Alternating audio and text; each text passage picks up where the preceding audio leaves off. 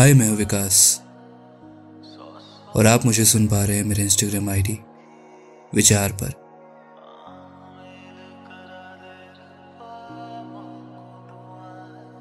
वो एक आखिरी मोमेंट था। ट्रेन प्लेटफॉर्म पर खड़ी थी और मैं उससे कुछ फीट दूर। मुझे नहीं पता ये दूरी कब आई, क्यों आई। मुझे मालूम था कि ये वो लम्हे हैं जो कभी लौट कर नहीं आएँगे। और ये भी मालूम था कि वो शख्स भी मुझसे दोबारा नहीं मिलेगा। उस वक्त बहुत अजीब सोच में था कि उस जाते हुए मुसाफिर को देखूँ, या फिर अपने हाथों में बनी हुई उन लकीरों को। बस इतना सोच रहा था कि जिसे मैं कभी नहीं खोना चाहता था, उसके लिए मैं वक्त से लड़ क्यों नहीं पाया। मैं शायद वक्त से तुम्हें छीन सकता था। तुम मेरे पास हो। तुम मेरे करीब हो।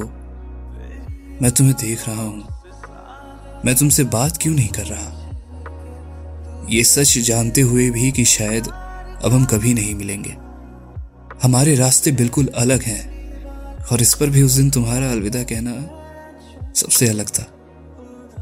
उस दिन तुम्हारे अलविदा कहने में उस वादे का एहसास नहीं हुआ कि हम दोबारा मिलेंगे।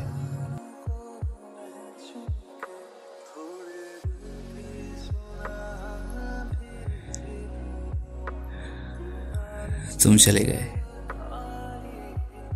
और मैं